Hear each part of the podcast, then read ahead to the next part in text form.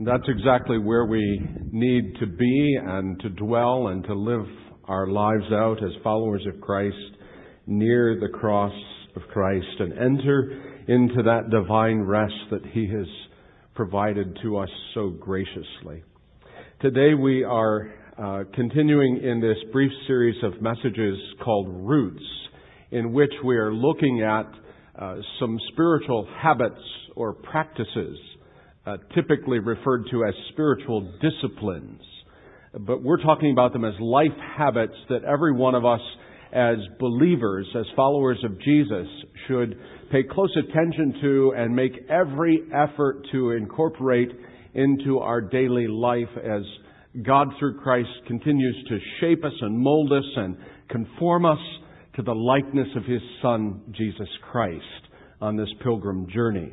And today we're going to be looking at the spiritual habit of Sabbath keeping, and we're basing our thoughts on the text that were read earlier by Ben, the first from the law that was given by God to Moses uh, at Sinai uh, in Exodus chapter 20, and then the second, uh, the gospel reading, uh, which Jesus uh, kind of reorients and realigns Sabbath keeping principles uh, for those of us who are living under uh, this new covenant, no longer bound by the law of Moses, but now living under this new covenant of grace in Jesus Christ. And so we're talking today about embracing this gift of the Sabbath. It was interesting to me uh, over the last few days, four of us from FAC uh, here attended a worship uh, conference at uh, Houghton College in Western New York. And um, we really benefited from our times of worship there and instruction. The presenters who shared so many uh, creative ideas and challenging thoughts about worship in the 21st century. And uh, during one of our breaks, I happened to pick up a copy of the college newspaper called the Houghton Star. And as I was reading through the college newspaper to kind of get a pulse on what was happening on Houghton's campus, I, I read an article about a new initiative that Houghton College has begun this year and will continue throughout the year on uh, Sabbath keeping. And I was so curious to know what prompted all of this interest in Sabbath and, and how college students would be fleshing this out and making it work within the Christian college community. And so I had the opportunity yesterday morning to speak with uh, our own Amy Kelly, who's a student at Houghton and a friend of hers about this. And so happens that her friend is in the Student Government Association, who's kind of kicked this whole thing off on campus. And last uh, Sunday, last Lord's Day, they gathered together, a, a part of the college community, and began to wrestle with so, what does this mean as a college community for us as college students who are pushed by professors to, to write the best papers and to be at the top of our game? What does it mean for us as a college student to take a, a Sabbath, one day out of seven, for rest, renewal, refreshment? And it's just a fascinating dialogue that I think that has begun on the college campus. And I'm hoping that what this will do today will, I can promise you that it's not going to answer every question that you have about this life habit, but I'm hoping that it will begin to engender a discussion amongst us in our homes, our families, within the wider community of this church of what it means for us as followers of Jesus to incorporate this important life habit that I believe is hardwired into us as human beings. And what does it mean? What will it look like for us to take a Sabbath and to embrace this gracious gift of God? Now I want to, to tell you that there's a great deal of confusion and misunderstanding and unfortunately legalistic attitudes and some hard feelings that are generated by this particular life habit, this spiritual dip- discipline of Sabbath keeping. For a lot of people, the idea of Sabbath uh, is all the stuff that you can't do or were never allowed to do in the past. Do you remember those days? Uh, some of you in this crowd are old enough to remember them well. I grew up in a home where there was so much that was absolutely verboten to do on Sunday, the Lord's Day. There was more stuff that you couldn't do than you could do. Uh, and most of the th- things that you could do, according to my childlike mind, was no fun at all. You couldn't have fun on Sunday. We weren't allowed to play ball. The idea of going to a restaurant for a meal, the idea of going to the grocery store to make a purchase, or going to the beach for a swim, it was a completely foreign concept. We would have never even considered it or suggested it because we knew as kids that were we to do so, that our parents would have said, absolutely not, this is the Lord's day and we need to honor it and we need to keep it holy. So what were we to do? We were allowed, there was a very narrow window of approved activities. We were allowed to sit quietly and read a book or take a nap. Those were the two options. Well, I uh, do I have to tell you which one I chose? I, I chose to take a nap. And as I said last week in, in my introduction to this series, it's interesting to me that there's no other day in the week, now as a grown man in my 50s, there's no other day in the week in which I take a nap except on Sunday. It became a life habit. Uh, I just feel the need on Sunday afternoon after dinner is over and I get home uh, to lay down. And I know you think I only work one day a week, and I know, I know. But I lay down and take a nap on Sunday. Kathy and I both grew up with these kinds of restrictions in our lives. We were talking about it this week, and Kathy told me that she and her two sisters uh, had to wear dresses all day on Sunday. They could not change into slacks. Uh, there were there was no pants. There was no play. The rule in in Kathy's home was no one's coming in and no one's going out. And uh, that's the way it was in all their growing up years. It was for us and for many of you, uh, the Lord's Day, the Sabbath, was a day that was strictly reserved for and dedicated to worship, and rest. You couldn't work. You couldn't do anything that was frivolous or fun. In many ways, it was very restrictive and highly regimented. In many ways, it was definitely, definitely legalistic. And in many ways, it was a burden. And became for some, in their approach to Sunday, a day of gloom and depression instead of a day of joy and gladness, a gift from God. Now, I just want to insert something here, though. Though I have some memories about this highly regimented, legalistic attitude about Sundays, I want to confess to you that based on the hurried and harried pace of life now, I would give you a million bucks for a Sunday like I had in my childhood. To have a day of rest like that. I can see that a few of you would like that as well what is this all about, this idea of Sabbath? And I want you to understand that what we're talking about is not this kind of heavy approach that many of us experience, but rather something that is actually a gracious gift from God, uh, the, from the hand of a loving Father, and an invitation to us as Christ followers, an invitation to a richer and fuller life. So what does it mean to observe the Sabbath today?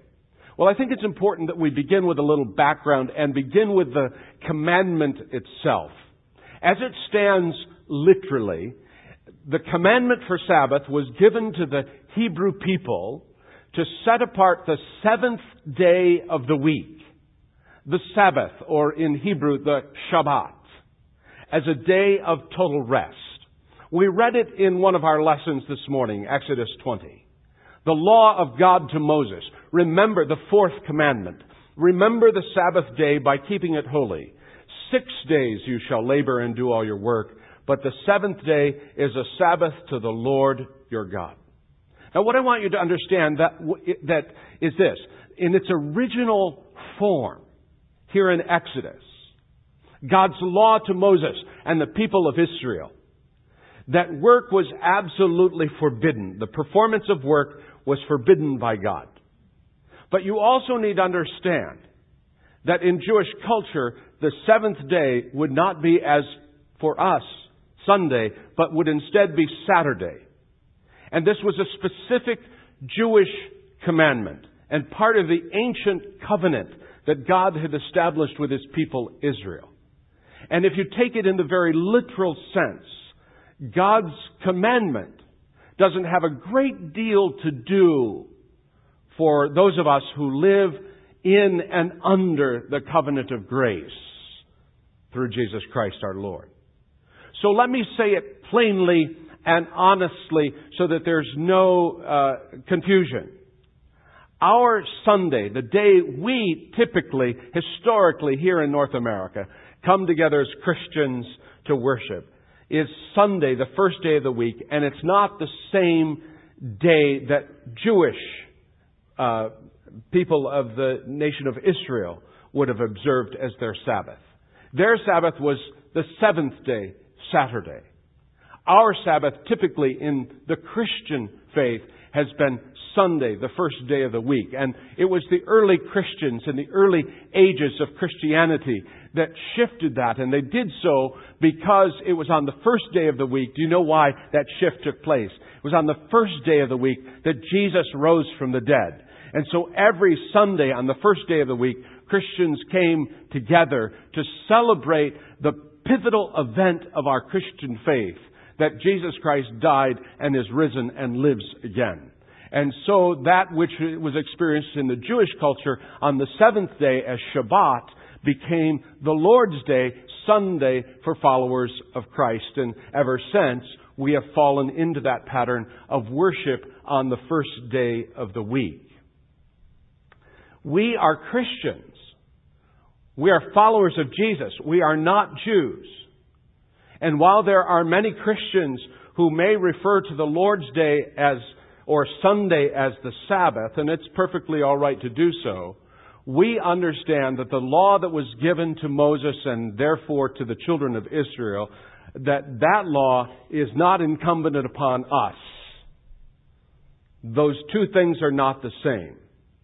And if you look at the New Testament record, nowhere in the New Testament record will you find Jesus instructing anyone to keep the Sabbath. In fact, if you look closely at the scripture, you'll discover, as in our passage in Luke 6 this morning, you'll discover that Jesus actually broke the Sabbath and, and, and almost did it so deliberately to kind of rub the noses of the, of the Pharisees in it. To say that, that, you know, what you've done to the Sabbath has totally destroyed what God intended for it to be. You see, the Jews had, had created such an onerous, burdensome thing that this gift that God had given to His chosen people had actually become a source of bondage rather than a source of freedom. And I got a wee bit of a taste of that when several years ago Kathy and I traveled in the Holy Land and we were staying in Jerusalem in the King David Hotel, a, a beautiful hotel there. And we were there over Sabbath, which begins in the Jewish culture on Friday night at sundown and extends through Saturday night at sundown. And, and usually on Friday night they have the Shabbat meal and, and it's a very ornate, uh, involved thing that involves the whole family coming together, remembering all that God has done in the history of their, their people.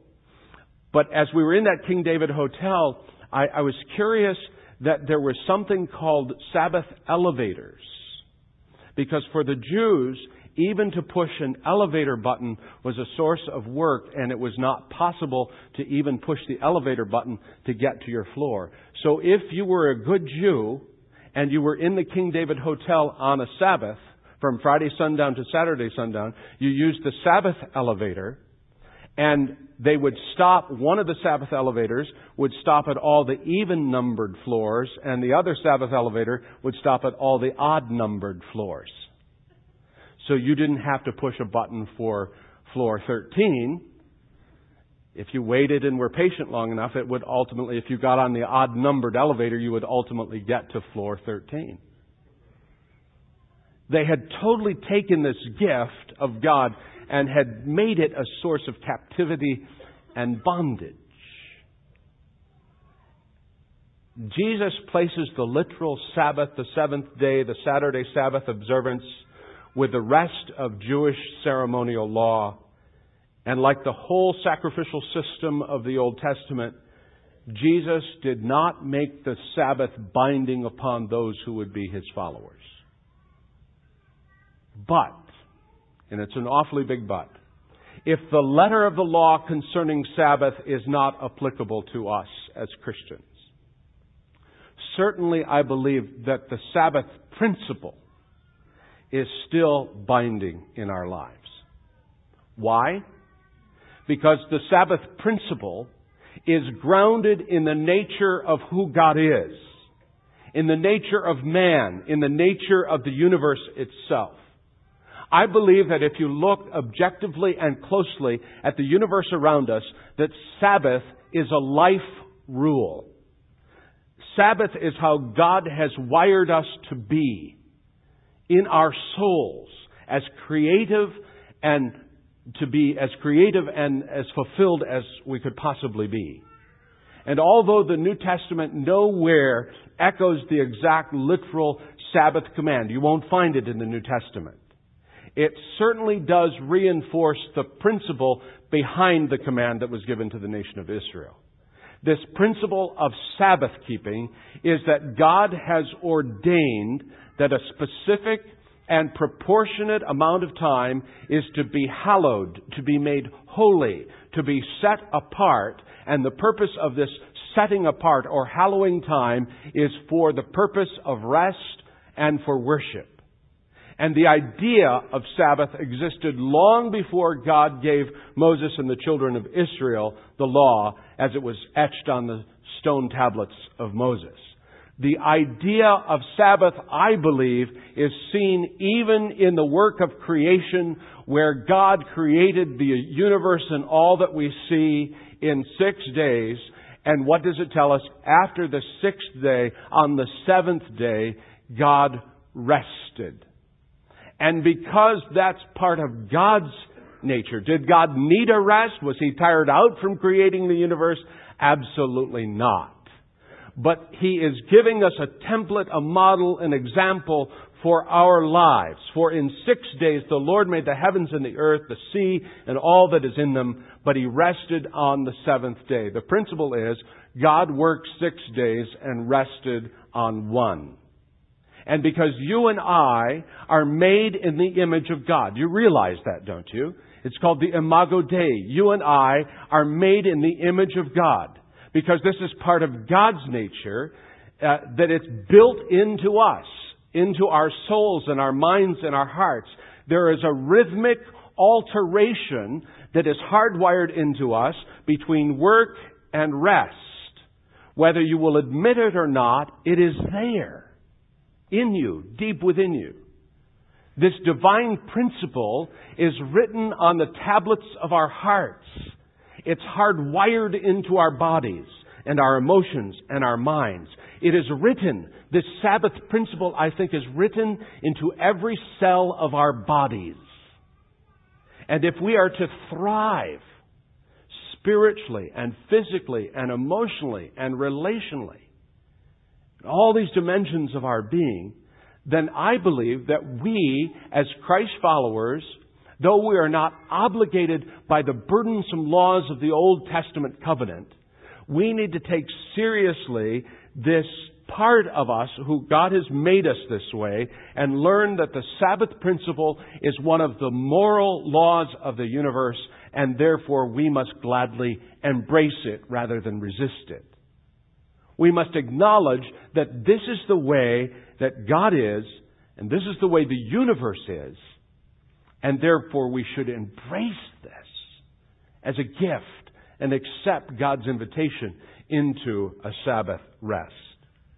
Now, this rhythm that exists between work and rest comes from the throbbing heart of God itself. You see it in all of nature, don't you? Look at nature. The tides rise and falls. The day alternates with night. The moon waxes and wanes. The seasons change. The dry, the wet, the hot, the cold. Nature has a, a rhythm uh, to it all of itself. If you look at, at nature, that there's a time for trees to fruit and there's a time for trees to be dormant. A tree can't produce leaves and fruit during the cold uh, months of winter. That's a time for the tree to rest. But the tree doesn't have freedom for choice and action. But you and I do have that freedom. And that's our problem. The rest of nature doesn't have that choice. It is built into all of nature, and yet we, the crowning work of God's creation, are the only ones who have the freedom to choose to obey this hardwired principle or not. And we can choose, foolishly so, but we can choose to drive our bodies and our minds and our emotions long past the point of needed rest and recreation. Because we have the power of choice. We have the power to choose. And because we have the power to choose, we can run the risk of destroying ourselves for a false set of values. And because there is this inherent hazard in this freedom that's been given to us, God, who is rich in grace and mercy, has given us a wonderful gift, and it's called a Sabbath rest. A day set apart. A day of rest for worship and relaxation and recuperation and re-energizing and joy. I think one of the most important aspects of Sabbath is this that Sabbath is the recognition that I am not running the world. Sabbath is, is, is disciplining myself to say, I'm going to take one day out of seven to take a rest from being the captain of the world. And I'm going to let God control the world on the seventh day. It's taking your hands off and saying, you know, I don't have to be productive. I don't, I don't have to be producing or successful or, or, or worried about all of these things. Sabbath is stopping and noticing that when I take a rest, amazingly, when I take a rest, the world still is spinning on its axis. Sabbath is something I believe that is in such credible, incredibly short supply in our world today. And many of us don't even have a clue of how wonderful this gift is. Because we're frantic. We as Americans have the most leisure time ability, the shortest work week, uh, the, the most leisure time ability probably of any day or civilization in the history of mankind. And yet our lives are more frantic than ever before. Do you recognize how constantly we are on? I mean, think of, I think of the, the ways that I multitask some days. Here I am, driving the car, talking on my cell phone, listening to Fox News on the Sirius radio, and I'm looking at the GPS to get the directions for where I'm going or supposed to be going and having some woman on my GPS shout at me, make a legal U-turn.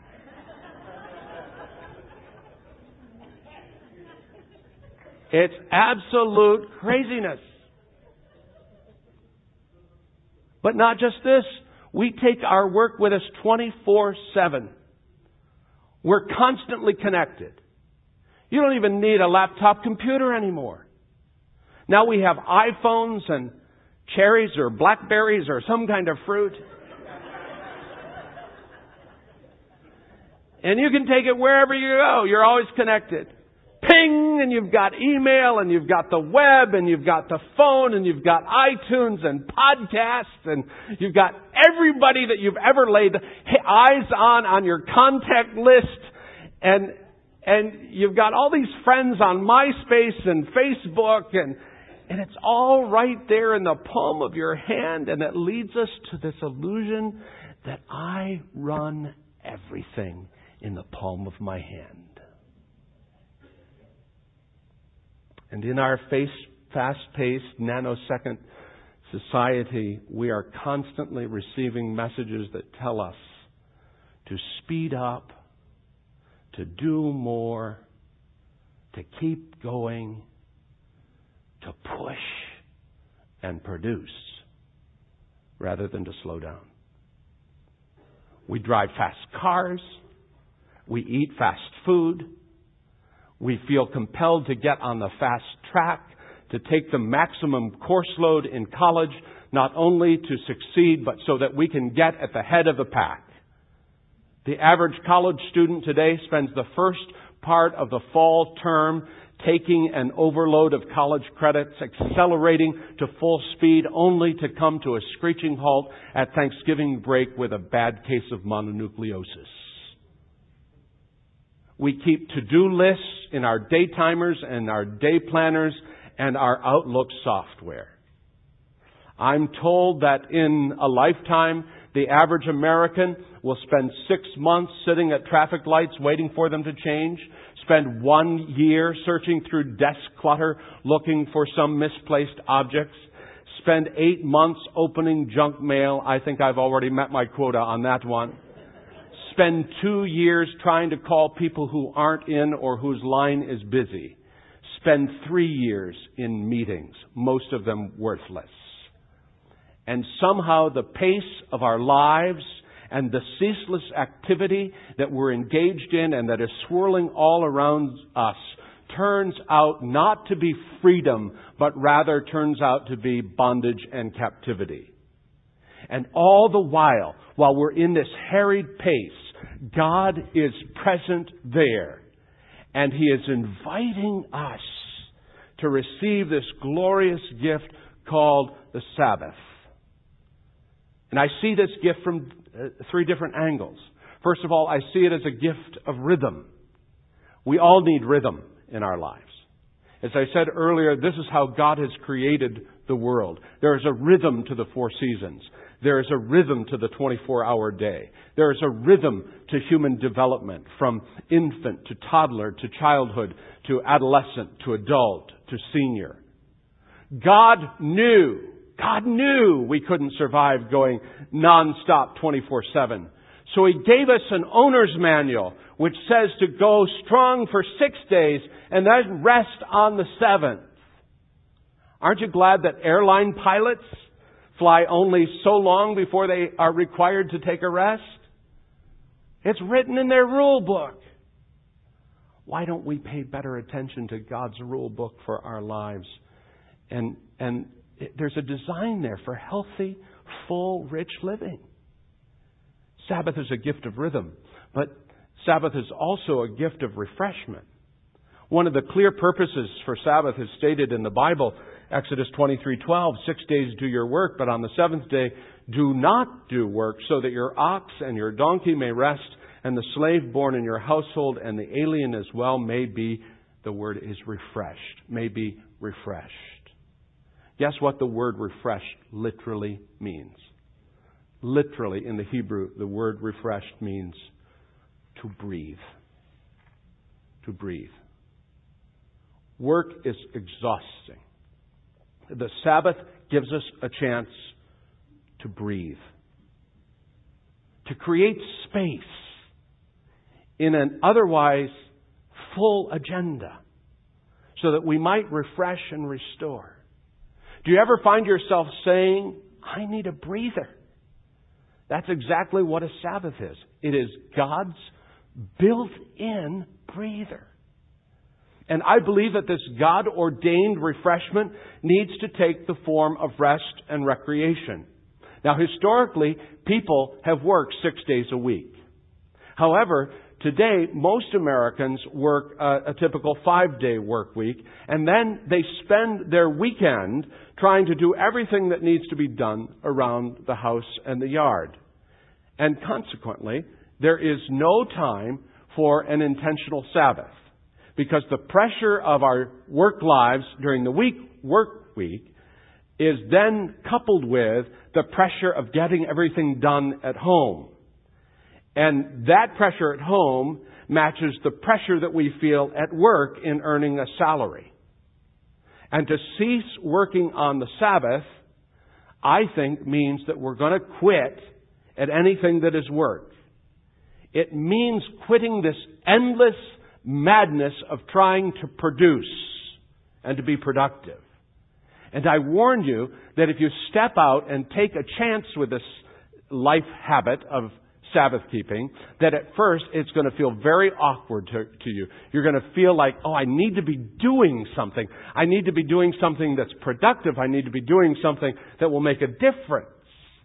And if you do, uh, you're going to be destroying this wonderful gift. You need to resist that temptation to do.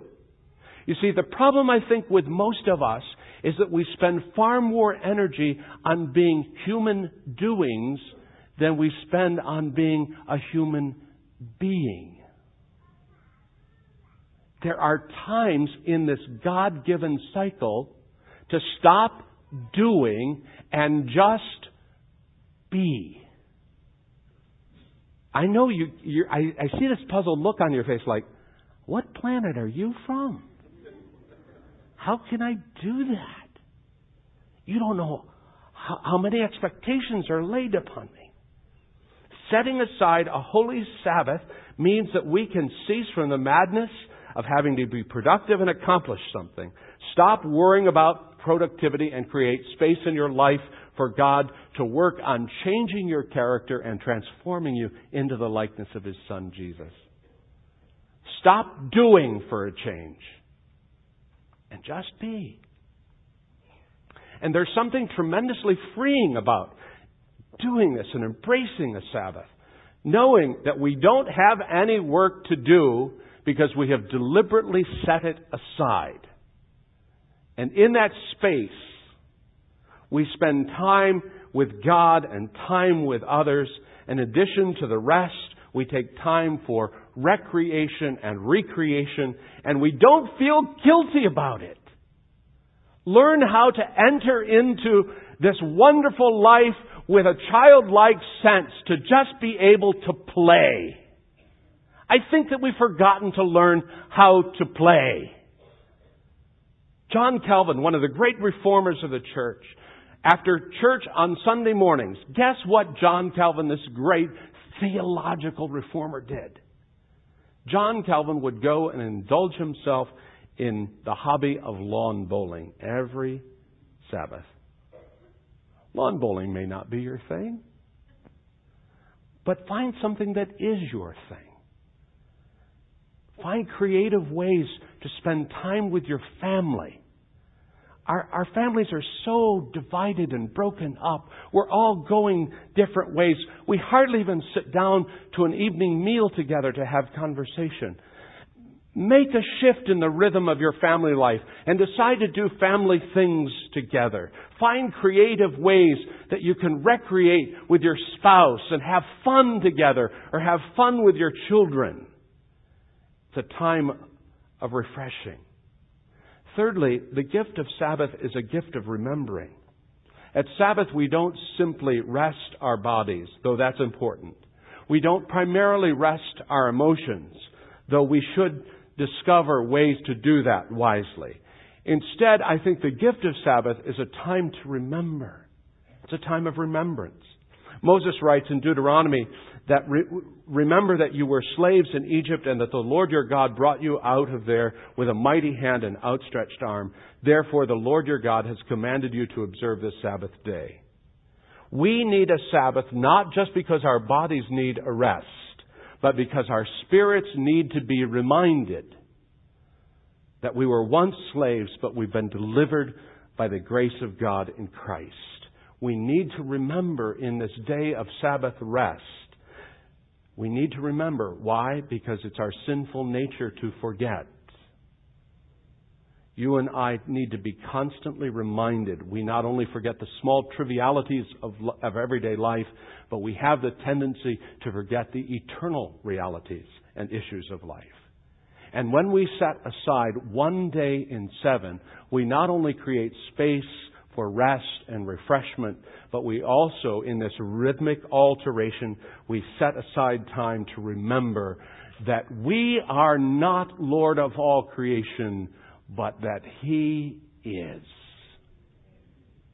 and that He is our first priority, and He's our Savior.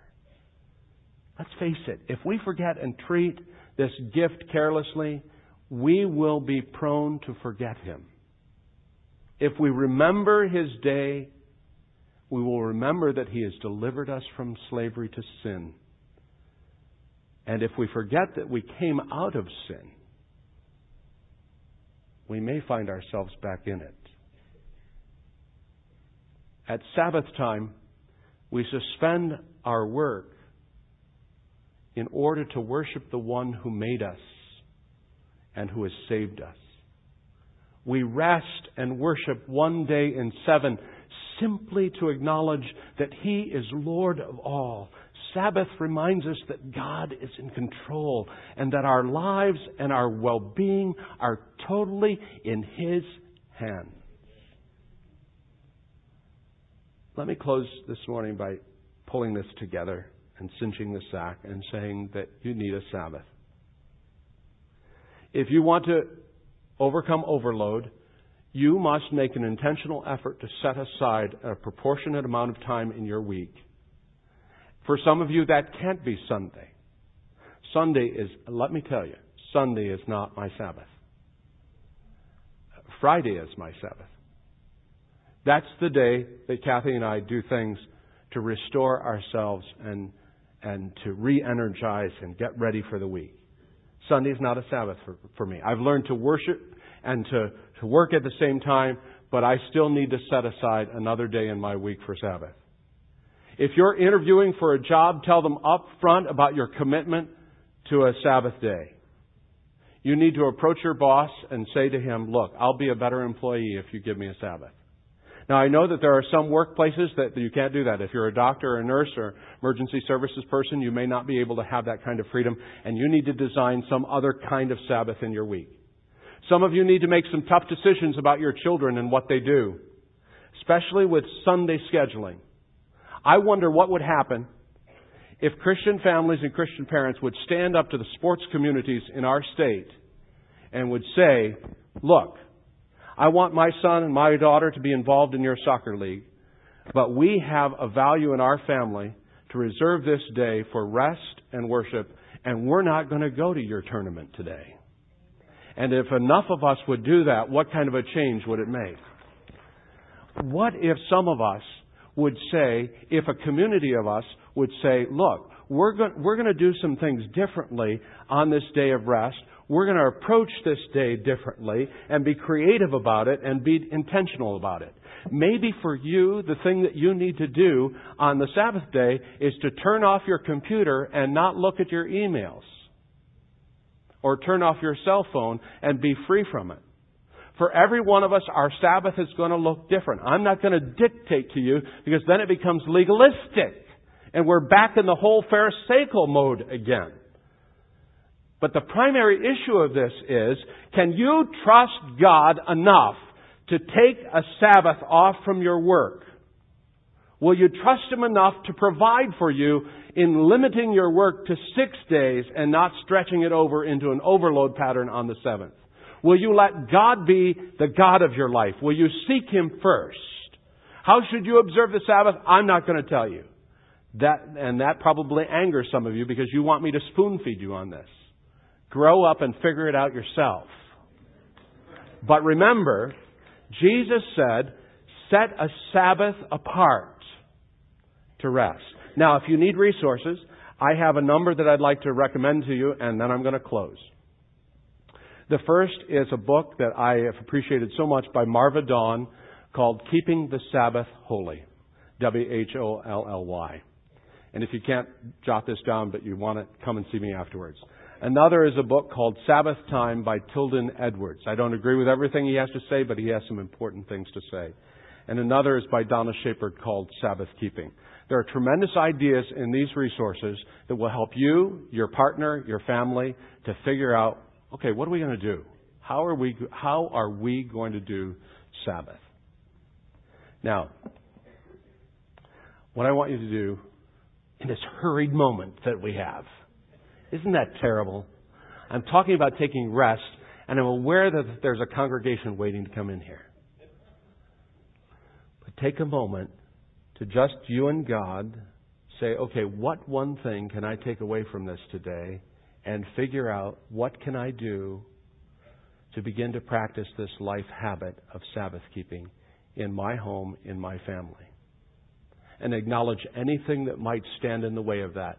Fear, maybe fear about I'll be bored if I do that. Or fear that I'll not have enough money if I don't work overtime on Sunday. Or fear, you name it. What one thing can I do this week to begin to instill this principle of Sabbath, taking a rest in my life?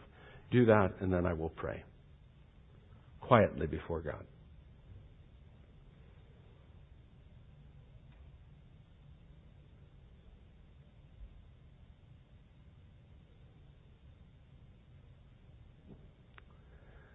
God, we acknowledge that many of us in this room are weary and heavy laden. We are worn out, stretched thin, and we don't do still very well. We've allowed busyness and business to keep us from this gracious gift of Sabbath. We have succumbed to the urge to always be producing. But we believe that you're here this morning, inviting us, welcoming us, calling our name to come to you and find rest. So, God, we come. Seeking your word for our life, whatever that means for each of us and corporately together, help us to discipline our lives and our schedules to accept your gift of times of refreshment and peace, times in which you will restore and refresh and renew and recreate all this so that we might be conformed to the image of your Son, Jesus.